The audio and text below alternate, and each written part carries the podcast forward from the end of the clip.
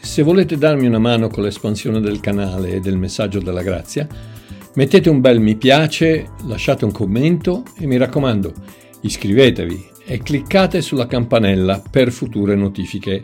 Grazie. Oh, purtroppo martedì scorso non ho potuto fare, come sapete, non ho potuto fare la diretta perché ho avuto problemi tecnici tipici di questa nazione, a parte il fatto che si è rotto il riscaldamento e stavamo cercando di aggiustarlo, ma ehm, questa nazione che era e ancora è una delle più belle del mondo, ma che purtroppo i politici africani stanno distruggendo totalmente e sembra quasi deliberatamente questa bella nazione che i Boeri hanno fondato. Pensate dalle 8 alle 12 ore al giorno senza elettricità. Ma gloria a Dio è sempre meglio che vivere in Afghanistan. Ma partiamo perché stasera ho tante cose da dirvi. Ok, questa è la seconda parte della serie Cosa fare quando la vita non, non va come dovrebbe. La diretta di questa sera è intitolata I cinque nemici della felicità. Oh, ricapitoliamo. Ultimamente ho ricevuto diversi messaggi da persone preziose fratelli, sorelle, persone piene di Spirito Santo, ricolme di bontà, generose, fedeli, praticanti del vero Vangelo. Messaggi che apertamente o meno formulavano la domanda perché ho questi problemi? È colpa mia che mi capitano tutte, tutte queste cose? Perché il diavolo deve sempre avere la mano vincente? Tutte domande che sono più che giustificate alle quali spero di rispondere con semplicità, chiarezza e soprattutto evidenza biblica con questa serie di dirette che ho intitolato appunto Cosa fare quando la vita non va come dovrebbe andare. Oh. Domenica scorsa c'è stato il primo video che era Da che parte stai Gesù? Stasera parleremo dei cinque nemici della felicità e domenica prossima il titolo, domenica, il titolo sarà Chi ti ha detto che sei nudo? Ok, preghiamo perché preghiamo. Abba papà, grazie per questi momenti speciali, grazie della tua presenza. Sei sempre con noi, non ci abbandoni mai, non ci lasci mai. Siamo noi che talvolta non ti, non ti sentiamo, non, ti, non apprezziamo la tua, la tua presenza, ma stasera papà, grazie, parla attraverso me, ti prego a queste persone preziose che mi stanno ascoltando e che hanno, hanno, hanno, desiderio di sapere perché le cose non vanno come dovrebbero andare qualche volta. Grazie papà, amen. Oh, contrariamente a quanto i predicatori della dottrina del trionfalismo, e questa è probabilmente un'altra espressione che ho inventato, il religionismo, il trionfalismo, il trionfalismo non è altro che quella dottrina che dice che quando, sei, quando diventi cristiano tutte le cose vanno bene, non, non, non ti ammali più, non fai un sacco di soldi, eh, la moglie ringiovanisce, i figli sono sempre bravi, la macchina non si guasta mai e tutto va bene, quello è il trionfalismo. Contrariamente a quanto i predicatori di questa dottrina affermano, non tutte le malattie vengono guarite. Non tutti i figli mettono la testa a posto dopo che abbiamo passato una notte in intercessione per loro e non tutte le situazioni economiche vengono sanate solo perché abbiamo mandato 100 euro a quel televangelista che li ha richiesti. Da questo punto spero, spero che la maggior parte di voi dovrebbe conoscermi. Io credo fermamente, totalmente, assolutamente che Dio mi ama disperatamente. e che desidera il mio bene più di qualsiasi altra cosa, salute, famiglia, finanze e tutto il resto. Sì, Gesù è venuto a portarmi una, bella, una vita bella e abbondante.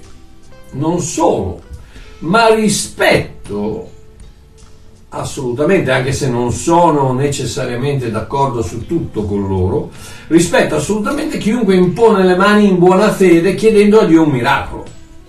Oh, ho tanti amici che apprezzo e stimo enormemente, che fanno proprio quello, ma lo fanno con un cuore sincero, non a scopo di lucro o di fama. o di riconoscimento, lo fanno perché ci credono e io gli porto rispetto. Quindi notate bene, Mario Marchiò crede fermamente, completamente e in modo assoluto che il Signore vuole il meglio per i suoi figli, miracoli compresi, e su questo non faccio una piega. Ok? Detto questo, però sono anche abbastanza realistico, pratico e onesto, soprattutto, da guardarmi intorno e vedere che la maggioranza, sì, mi avete sentito bene, la maggioranza dei credenti non vive una vita fatta di rose e fiori, solo perché sono cristiani. E il santone evangelico di turno ha dichiarato che avrai guarigione, prosperità, abbondanza e fortuna, oggi riceverai un miracolo. E questo è l'anno del favore di Dio. No, no, purtroppo no. Anzi, sembra che in un certo senso i pagani vivono una vita più agiata, se così si può dire, dei figli di Dio. Ma come può essere? Eh, fin dai tempi del salmista Asaf era così. Guarda cosa ha scritto.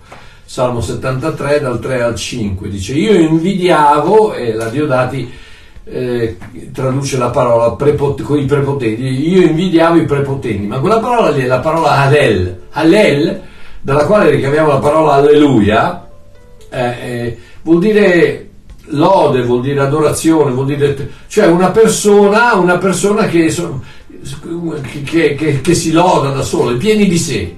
Io invidiavo i pieni di sé vedendo la prosperità dei malvagi, poiché per loro non vi sono dolori sta parlando dei malvagi, sta parlando dei pieni di sé, sta parlando de, de, de, degli attori, dei cantanti, dei ballerini, dei politici, dei, dei, grandi uomini d'affari, sta parlando dei calciatori, sta parlando, non tutti chiaramente, ma sta parlando la maggior parte, di, dei pieni di sé, poiché per loro non vi sono dolori, il loro corpo è sano e ben nutrito non sono tribolati come gli altri mortali né sono colpiti come gli altri uomini. E questo 3000 anni fa. Possibile che già, già 3000 anni fa era, era, la stessa cosa che è adesso e non è cambiato niente.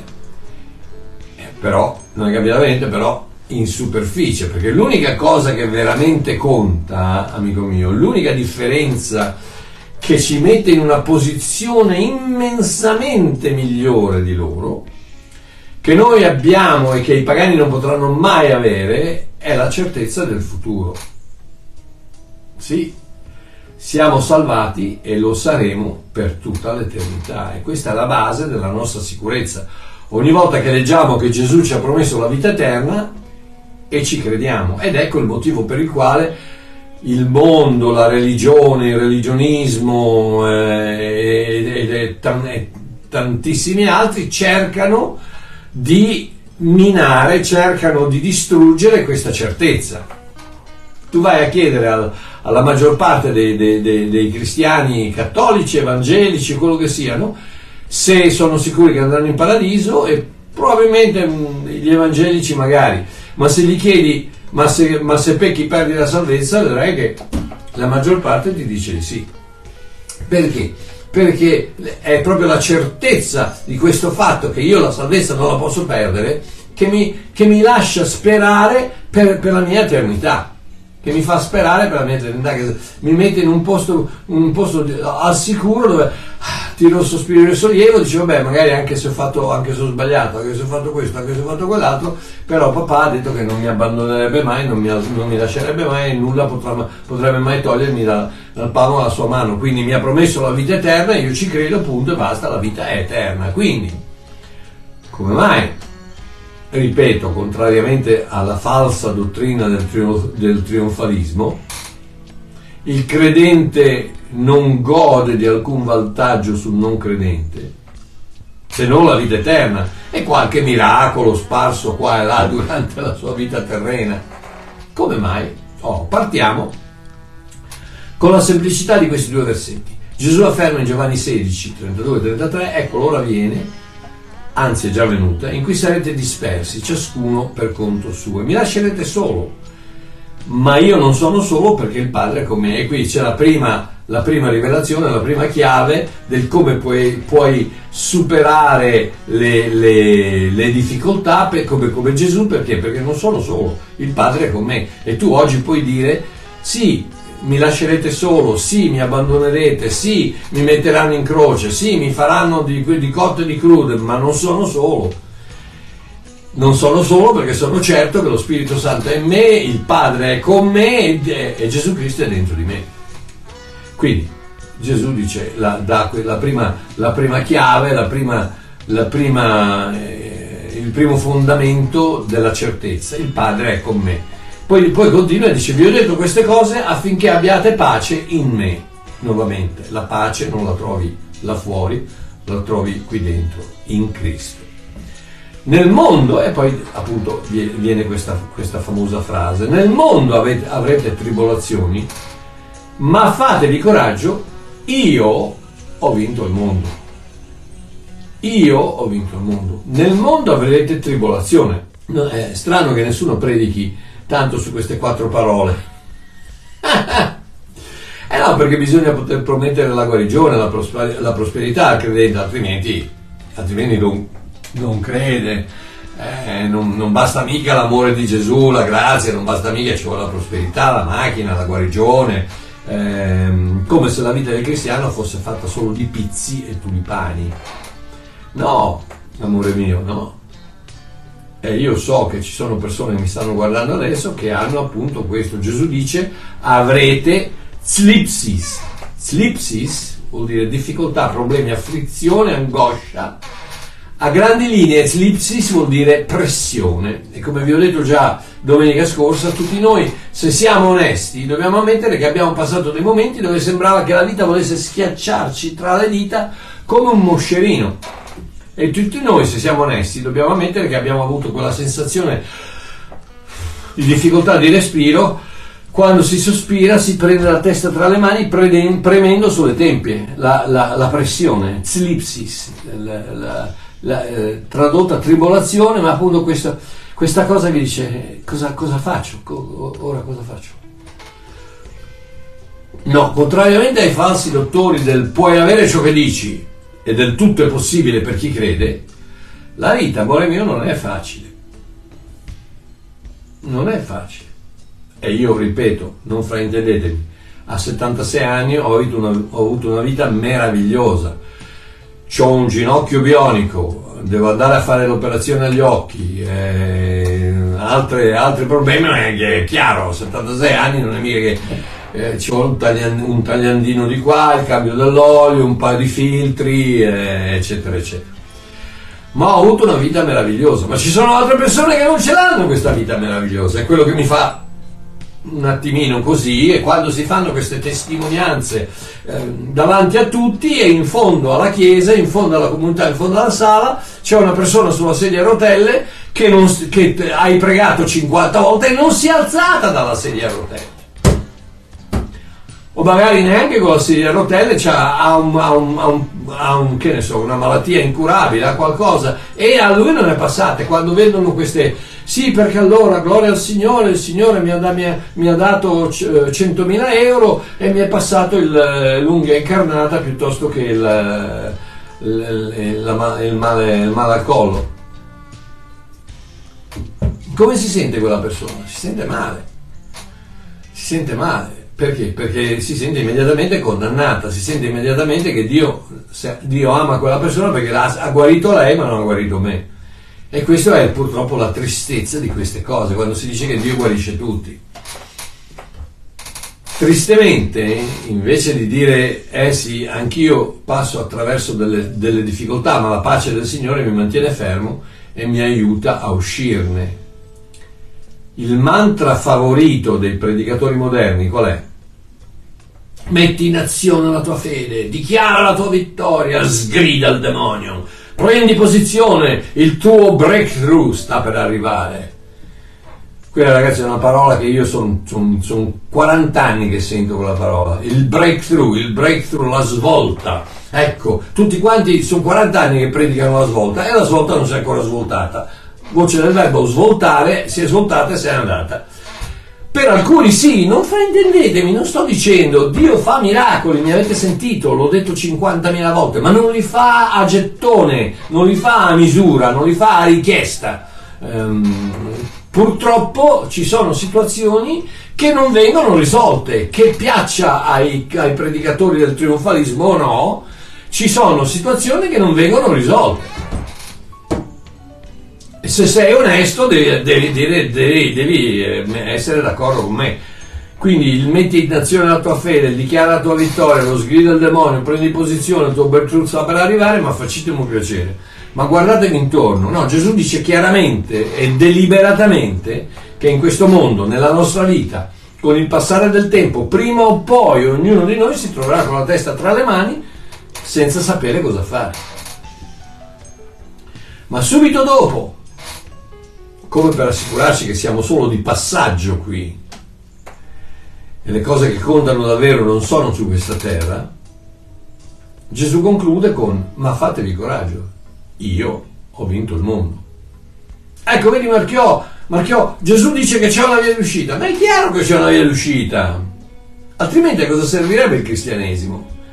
Che beneficio avrebbe la croce se fossimo tutti indiscriminatamente condannati alla tribolazione. Quale sarebbe il vantaggio di credere in un Dio di grazia e di potenza? Perché è vero, Dio, Dio è un Dio di grazia e di potenza. Può aprire il Mar Rosso, ma senz'altro, può aprire il, il, il Mediterraneo da Genova a, a Lisbona e poi il, l'Atlantico da, da, da, Gibilterra a New York, se vuole lo può fare, perché? Perché è Dio, perché lo può fare ma dai ragazzi, eh, no perché quello lì è risuscitato da morte, ma facitemi più, ma, ma, ma, ma svegliatevi, ma, ma massaggiate, eh, ma mm, fatevi un panino alla volpe, dai, un pochino di furbizia, un pochino di, di, di, di buonsenso, ma possibile che vi fate cosare da questi barbagianati ciarlatani che, vabbè, qui se non potessimo essere salvati dalle difficoltà di questa vita, che bisogno ci sarebbe di un Salvatore? E Gesù è un Salvatore. Soter, Soter è, di, è uno dei nomi di Gesù, Salvatore. Gesù è il Salvatore che ti salva. Se non ci fosse niente da essere salvati, sì, va bene, ti salva alla fine per una vita eterna, ma anche durante la vita la parola salvezza, soteria, nel greco, non vuol dire solo salvezza eterna, vuole anche dire guarigione, vuol dire protezione, vuol dire, eh, vuol dire pace, vuol dire, eh, vuol dire tante cose che ti aiutano a vivere questa vita in maniera bella e abbondante. E, e, e, quello, e, quello, che sto cercando di dirvi è che non c'è niente, non, non c'è niente di sbagliato ad avere una vita ad avere soldi, ad essere guariti, a stare bene, niente, anzi Dio sono convinto come io posso gioire del fatto che mia figlia e mio figlio stanno bene economicamente, stanno bene di salute, eh? Dio figuratevi ancora di più Dio. Ma rendiamoci conto che dobbiamo essere pratici, non viviamo, non viviamo su, su Marte, viviamo sulla Terra. Su questa Terra purtroppo non tutte le malattie vengono guariti, guarite e non tutte le situazioni economiche vengono salvate e, e ci, sono de, ci, sono delle tempeste che bisogna, bisogna passarci dentro, non, non, non, c'è niente da fare. Oggi vediamo, non voglio rattristarvi, vi ho detto 50 volte, io ho vissuto una vita meravigliosa, sto benissimo, a 76 anni sto, faccio, faccio ancora... Eh, per, per far, far, andare il cuore di, di, fretta faccio 5 volte le scale avanti e indietro di corsa a 76 anni. Perché? Per far, per far battere un po' il cuore perché eh, sto bene, sto benissimo. Ho una moglie meravigliosa, due figli una, ma ci sono persone che invece no. E smettiamola di dire che allora tutti dobbiamo essere no, io sono fortunato io sono benedetto, chiamalo come vuoi Adesso vi spiego la parola fortunato cosa vuol dire, ma mm, eh, non è una parola anticristiana, tranquilli. Eh, vabbè, ma, ma, non è che ho passato anche le mie, non, non è che mi sia appena, mi sia appena scassato il, il, il, riscaldamento, costerà una fortuna, mi si appena, qui stanno, tagliano 12 ore, me, mezza giornata al giorno non c'è corrente, dovrò mettere i pannelli solari, ma gloria a Dio che almeno eh, ho, un, ho un, delle persone che mi possono aiutare finanziariamente a mettere i pannelli solari, ad avere un pochino di, perché ho una, una suocera di 95 anni che ha bisogno dell'elettricità, quindi vedete che tutto, il, nel tutto funziona bene, ma ci sono persone che queste cose non le hanno. Io, io ragazzi, io vivo in, in Sudafrica, qui oggi sono andato a portare a casa un ragazzo che lavora per me e quando, se, se, io, se, voi doveste vedere dove vive la maggior parte di questi africani, poveracci senza, senza niente, ma niente, ma quale, ma quale, prosperità? Ma quale prosperità? Allora dai, dai, dai, che Dio ti prospera. Questi sono, sono tutti quasi cristiani, e, non, vabbè, lasciamo perdere. La, la, vita è vera, la vita è reale, le, le, le difficoltà sono reali, non sono, non, sono, non sono quelle... Ok, oggi vediamo quali a mio parere sono cinque nemici della felicità. Ok? Probabilmente il solito religionista mi farà notare che il vero credente non ha bisogno di felicità ma deve essere soltanto pieno di gioia. Con tutto il dovuto rispetto alla semantica e alle sfumature di significato, io desidero essere felice nella vita. Sì, sì, la gioia indubbiamente, non, non gioia senz'altro, ma io desidero anche essere felice nella vita. Il mio Signore mi aiuta a esserlo. La parola Macarias, ripetuta ben nove volte nelle famose beatitudini in Matteo 5, e normalmente tradotta con benedetto, eh, benedetto, eh, benedetto, eh, può altrettanto bene essere tradotta con fortunato. Controllate nel, nel, nel dizionario, nel, fortunato, appagato, felice. Sì, felice. Mio papà mi vuole felice. Amen. Quindi adesso vediamo perché talvolta questa felicità è così elusiva. Ho elencato 5 nemici della felicità, non in profondità chiaramente stasera perché per motivi di tempo siamo già a, a 26 minuti, va bene. Ma eccoli qua. Nemico numero 1, il diavolo. Abbiamo un nemico che ci odia? E come? Siamo fatti a immagine e somiglianza di colui che lo ha massacrato alla croce e dall'inizio dei tempi è chiaro che ci odia. Ma ogni problema che abbiamo viene da lui? No. Ogni problema che abbiamo è un attacco spirituale che ha bisogno di essere combattuto? Siamo davvero costantemente impegnati in una battaglia sovrannaturale col demonio? No. Contrariamente anche qui a tanti predicatori che vedono un demone in ogni problema, un diavolo in ogni difficoltà, io no. Io so che il mio Signore ha completamente annientato l'opera del nemico. E qui ragazzi, se c'è una, se c'è una sottigliezza, se c'è un'arma potente nelle mani del nemico è proprio questa, è farti credere che ancora non ha perso. Mentre la realtà è che è stato distrutto dal, dall'opera della croce, completamente, in tutto e per tutto. No, no, no, per, cerca di farti credere non solo che ancora ha, for, ha, ha, ha, influenza sulla tua vita, ma che è dentro di te. Cose da pazzi, ragazzi, cose, cose da pazzi. Una mi ha scritto, dice no, perché allora io sono d'accordo con te per tante cose, ma questo non puoi dire che non è vero, perché io ero, io ero impossessata e il, il tal dei tali predicatore mi ha imposto le mani e mi ha liberato. Da quale ti ha liberato? Ma cosa ti ha liberato? Ti ha, liber- da, da, ti ha liberato da che cosa? o sei cristiana e Dio non coabita con un demone dentro di te, o non lo sei, e allora puoi avere tutti i demoni che vuoi. Ma non mi venire a dire che sei cristiana e che c'è un demone dentro di te. Quello che c'hai è un demone sul naso, magari attaccato a un orecchio, che ti, che ti dice nell'orecchio, ti dice guarda che sono dentro di te, stai attenta, sputa un pochino, vomita un pochino, tossisci, fai questi gesti e ti dice, ti dice nell'orecchio che, eh, che sei ancora posseduta. Ma ragazzi, ma, ma, ma, ma questa qui la buttiamo via. Questa qui che dice che sei stato liberato, sei sta voce del verbo essere stati liberati. Non sarai liberato, ma sarai, sei stata liberata. Dio non coabita, Dio, Dio non coabita con un demone nel Tempio dello Spirito Santo. Toglietelo dalla testa, sono tutte baggianate, sono menzogne, punto e basta. E purtroppo il diavolo usa quelle per in qualche modo controllarli. Il Signore ha completamente annientato l'opera del nemico e Satana e i suoi demoni non possono toccarmi, punto. Il contrario di questo è puro religionismo. C'è ancora qualcosa da vincere, c'è ancora qualcosa da conquistare, c'è ancora qualcosa da fare. È sempre la solita storia, c'è, c'è sempre, devi sempre fare qualcosa. Quando, quando, Gesù ha detto, cosa ha detto? Vi ricordate? Tutto è compiuto. Eh, invece i religionisti anche, anche in quella, in quella, nell'argomento dei demoni dicono no c'è ancora da fare. Eh, devi, devi, devi, aspettare che arrivi il guru, il guru del, del momento a metterti le mani e a liberarti. Ma liberarti da che cosa? Da che cosa?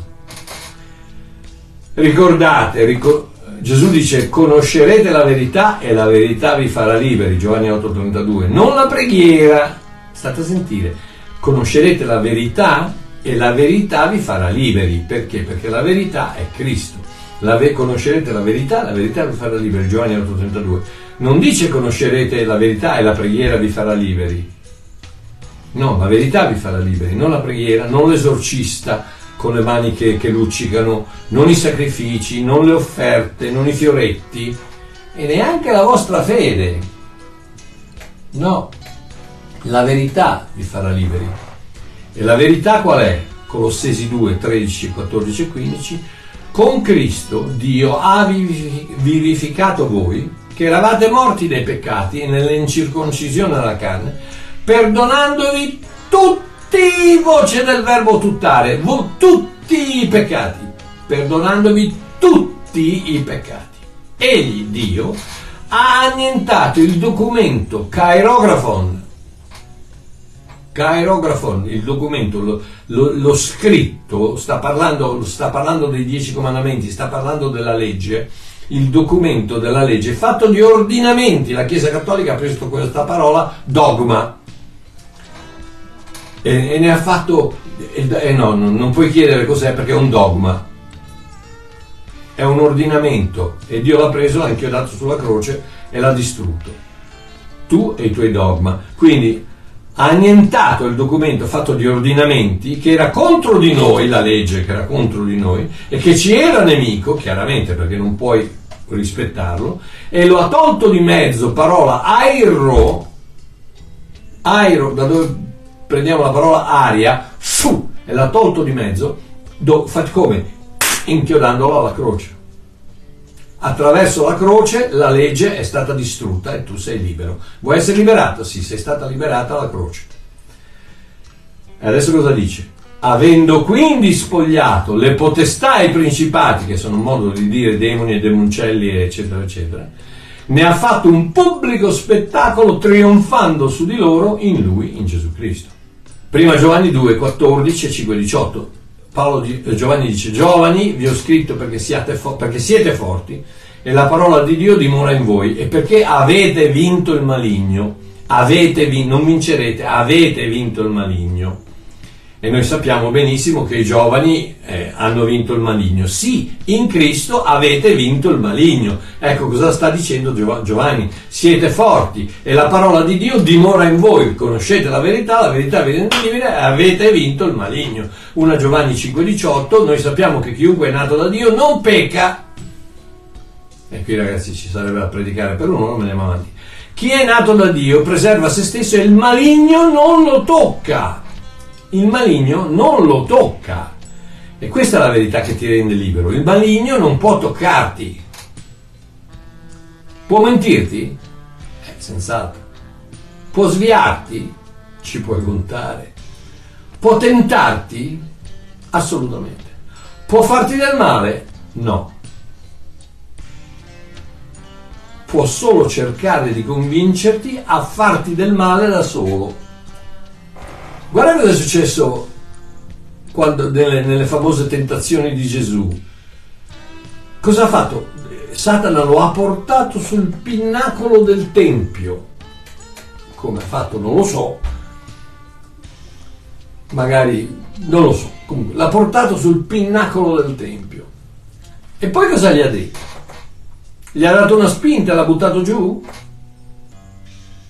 No, perché? Perché non può, non può farti del male. Ha cercato di convincerlo di fare che cosa? Di buttarsi giù. Dan dan dan. Cosa gli ha detto? Se ti butti giù e eh, gli angeli ti prendono, non ti fai niente, no? La, non, è, non, ha cambiato niente, non è cambiato niente. Ancora oggi ti dice ma no, ma fa, ma non importa, ma non ti fai niente, ma lo fanno tutti, ma figurati, ma dai. Potuto, il diavolo non l'ha potuto, bastava che gli desse una spinta è fatto, ma non lo può fare, non può farti del male, può soltanto cercare di convincerti di, far, di farti del male da solo. E qui giace la soluzione, semplice e chiara. Il diavolo può offrirti un'esca, ma non può catturarti. Il diavolo può offrirti un'esca, ma non può catturarti. Le cosiddette maledizioni generazionali sono un perfetto esempio. Ti offre l'esca di credere quelle baggianate. Mm, vabbè, vorrei usare una parola greca, ma non posso non ti lasciare influenzare da un impotente angelo caduto che può solo mentire. È un cane senza denti che può solo abbaiare ma non mordere. Perché Gesù gli ha strappato i denti duemila anni fa, una volta per tutte, punto.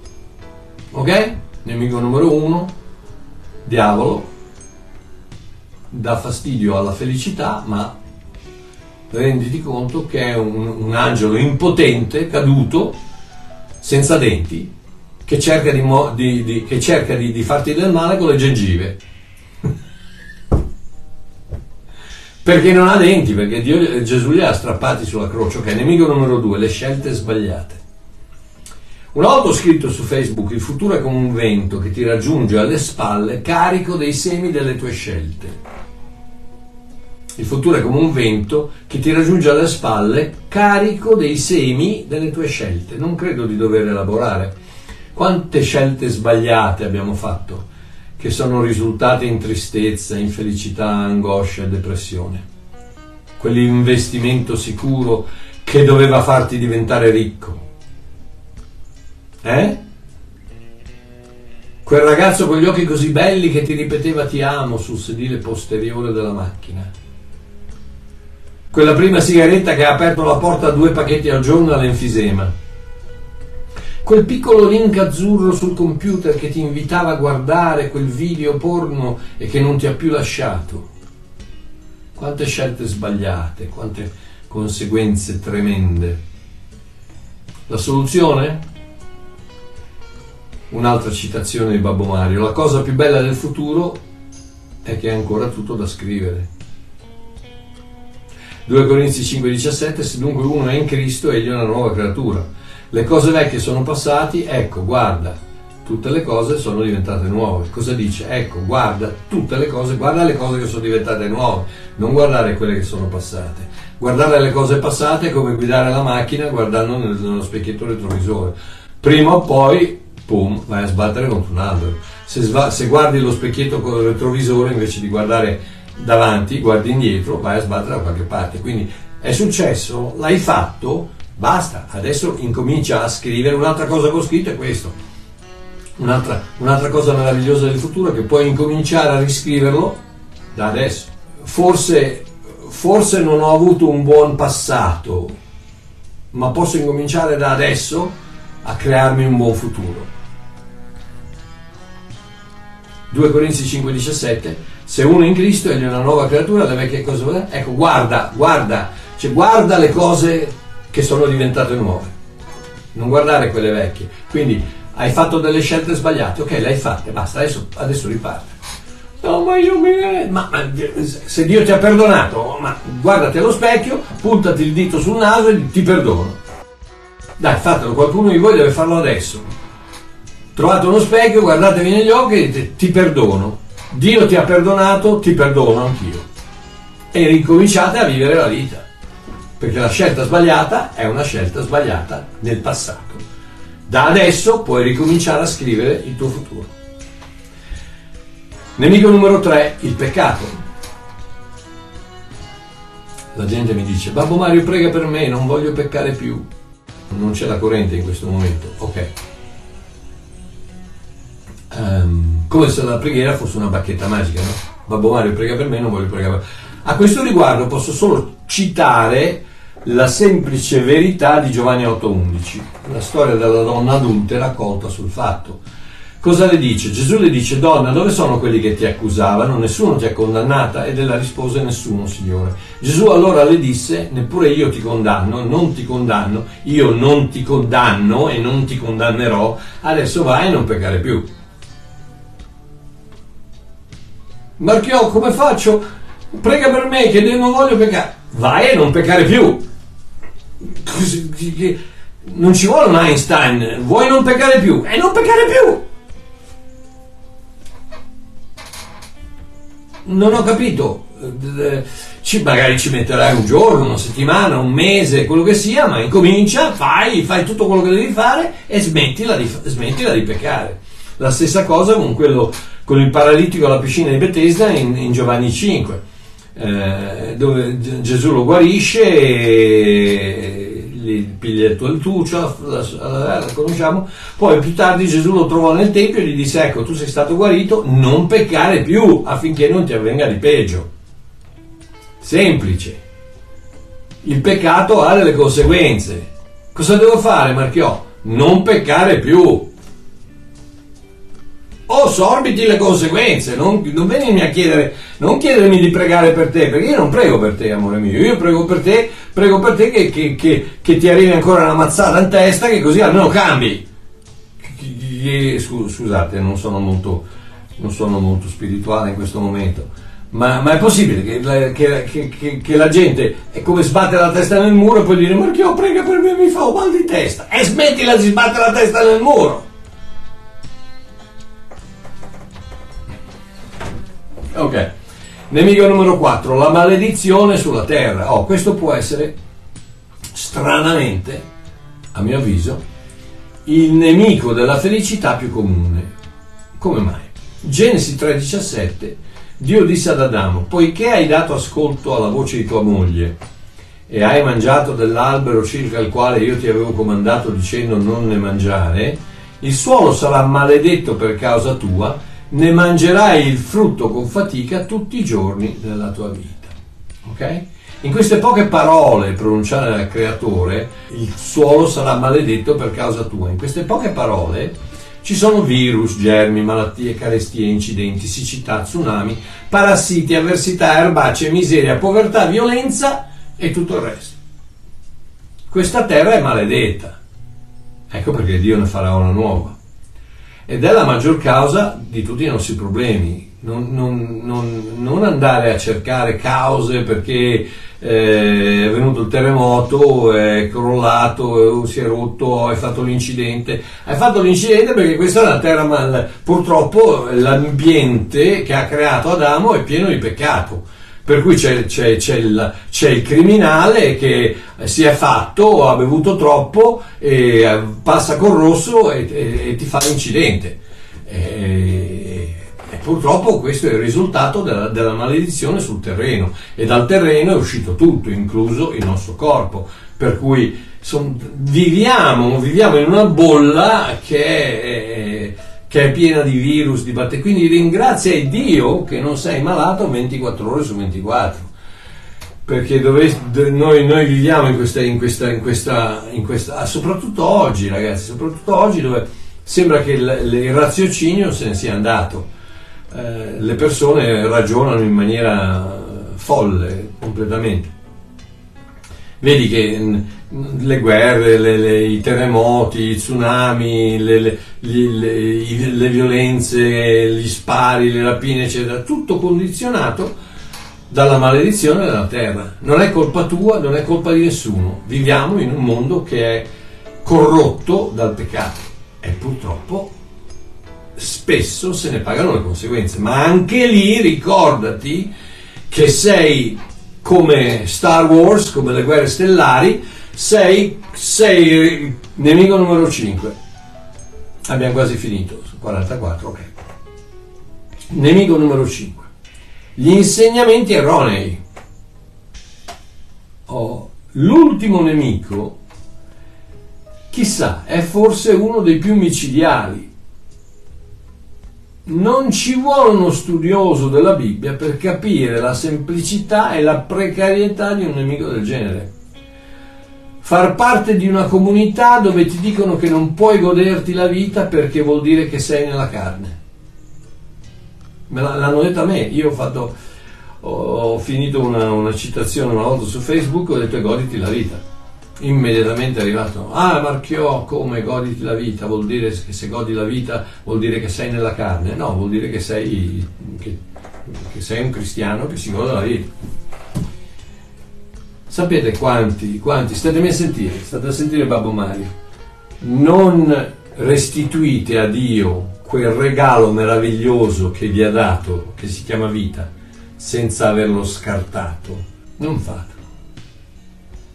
Io se dovessi, dare, se dovessi fare un regalo a, a, a, mia figlia o a mio figlio o a mia moglie o ai miei nipotini e, gli, e, loro non lo aprono e non lo tengono lì perché hanno paura di, di, rompere la carta o di... Avete mai visto un bambino?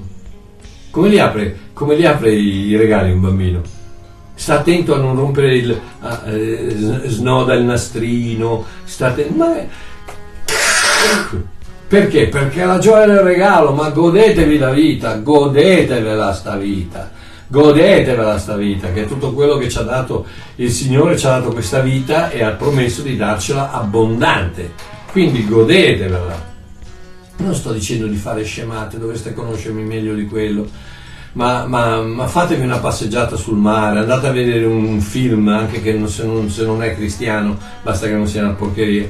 Eh, se, ascoltate della musica che non è necessariamente, non deve essere cristiana, no, perché io devo solo ascoltare la musica cristiana, ma tutto ciò che è bello viene da Dio. Che, sia, che abbia il nome Gesù dentro o no, tutto ciò che è bello viene da Dio un quadro, una scultura, un, un, una romanza, un, uh, tutto ciò che è bello viene da Dio, la bellezza, la bontà può solo essere prodotta da Dio. Quindi che tu ci metti il titolo uh, Hillsong o che ci metti il titolo, vabbè io sono rimasto ai Beatles, figurati. Eh, quello che sia, non ci mettete Maneskin, non so se si dice così, perché quelli sono poverini, hanno bisogno hanno bisogno di un trapianto di cervello, ma comunque di altre cose, ma comunque lasciamo perdere. Quindi far parte di una comunità dove ti dicono che non puoi goderti la vita perché vuol dire che sei nella carne, quello è un nemico che ti distrugge la vita. Ascoltare predicatori che ti assicurano che il tuo dolore è la conseguenza dell'insoddisfazione di Dio.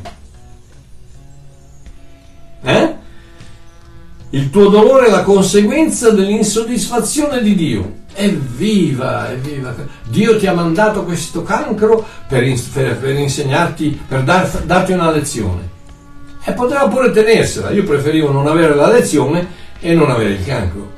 Vedete, ved, ragazzi, vedete la follia del religionismo? Si dicono delle cose che sono degli insulti a quel Dio meraviglioso, misericordioso, potente, incomprensibilmente bello che apre le braccia, le, le inchioda sulla croce e dice quanto, quanto ti amo? Tanto così. o dar retta ad insegnanti che ti dicono che il nonno Pasquale è la ragione della maledizione che ti stai portando dietro da anni. O sentire l'accusa del religionismo che ti dice sei ancora malato perché non hai abbastanza fede. Sei ancora malato perché non hai abbastanza fede, oppure sei ancora povero perché non hai abbastanza, oppure non, non hai ancora... Questa è la classica, no? Sembra impossibile, ma questi insegnamenti sono normali in tanti ambienti evangelico-pentecostali e non. I cattolici, ad esempio, affermano che puoi chiedere ai santi di aiutarti. O questi sono insegnamenti che vengono fatti a miliardi e passa di credenti, di cristiani. la maledizione generazionale è il dolore come conseguenza dell'insoddisfazione di Dio, l'essere nella carne, tutto il pentecostalismo, evangelicismo, evangelichesimo, eccetera, eccetera, eccetera, eccetera. Ma i, i, i, i cattolici ti dicono che un paio di rosari ti faranno passare il mal di testa e che quando fai la comunione ingerisci il corpo di Gesù di Cristo. Vi rendete conto che, che danno che fanno questi questi insegnamenti sbagliati. Il nemico numero 5 sono gli insegnamenti sbagliati. Ci puoi giurare, ci puoi stare tranquillo che un insegnamento sbagliato è il nemico della tua felicità.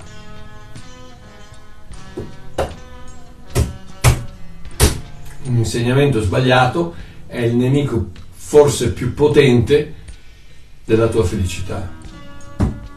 Perché Dio vuole la tua felicità ma loro ti dicono che se, che se, sei felice, che se ti godi la vita, sei nella carne. Comunque,